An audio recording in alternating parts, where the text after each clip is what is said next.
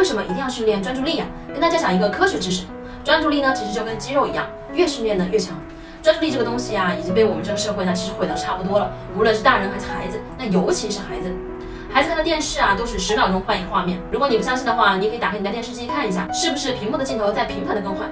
它们更换的原理啊，其实就是通过声音、图像来刺激你，不让你换台，来吸引你的注意力。可惜电视看了再专心也没有用，因为孩子看电视的时候呀、啊，他的大脑是停止思考的，那大脑是一动不动的。科学家检测大脑，大脑就根本没有任何兴奋的表现，所以看电视只会毁掉专注力。而专注力需要通过一些专注力的训练，把这个肌肉给练强，这样我们才能够拥有集中的力量。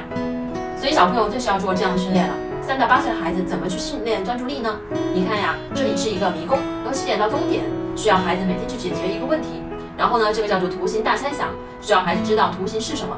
最后这个呢叫做数字大爆炸，里面都是一些数字的游戏，比如三跟一跟五，它们合在一起是多少呀？这一套书一共是四册，训练孩子专注力肌肉，让孩子在这个书里面重新找回专注力。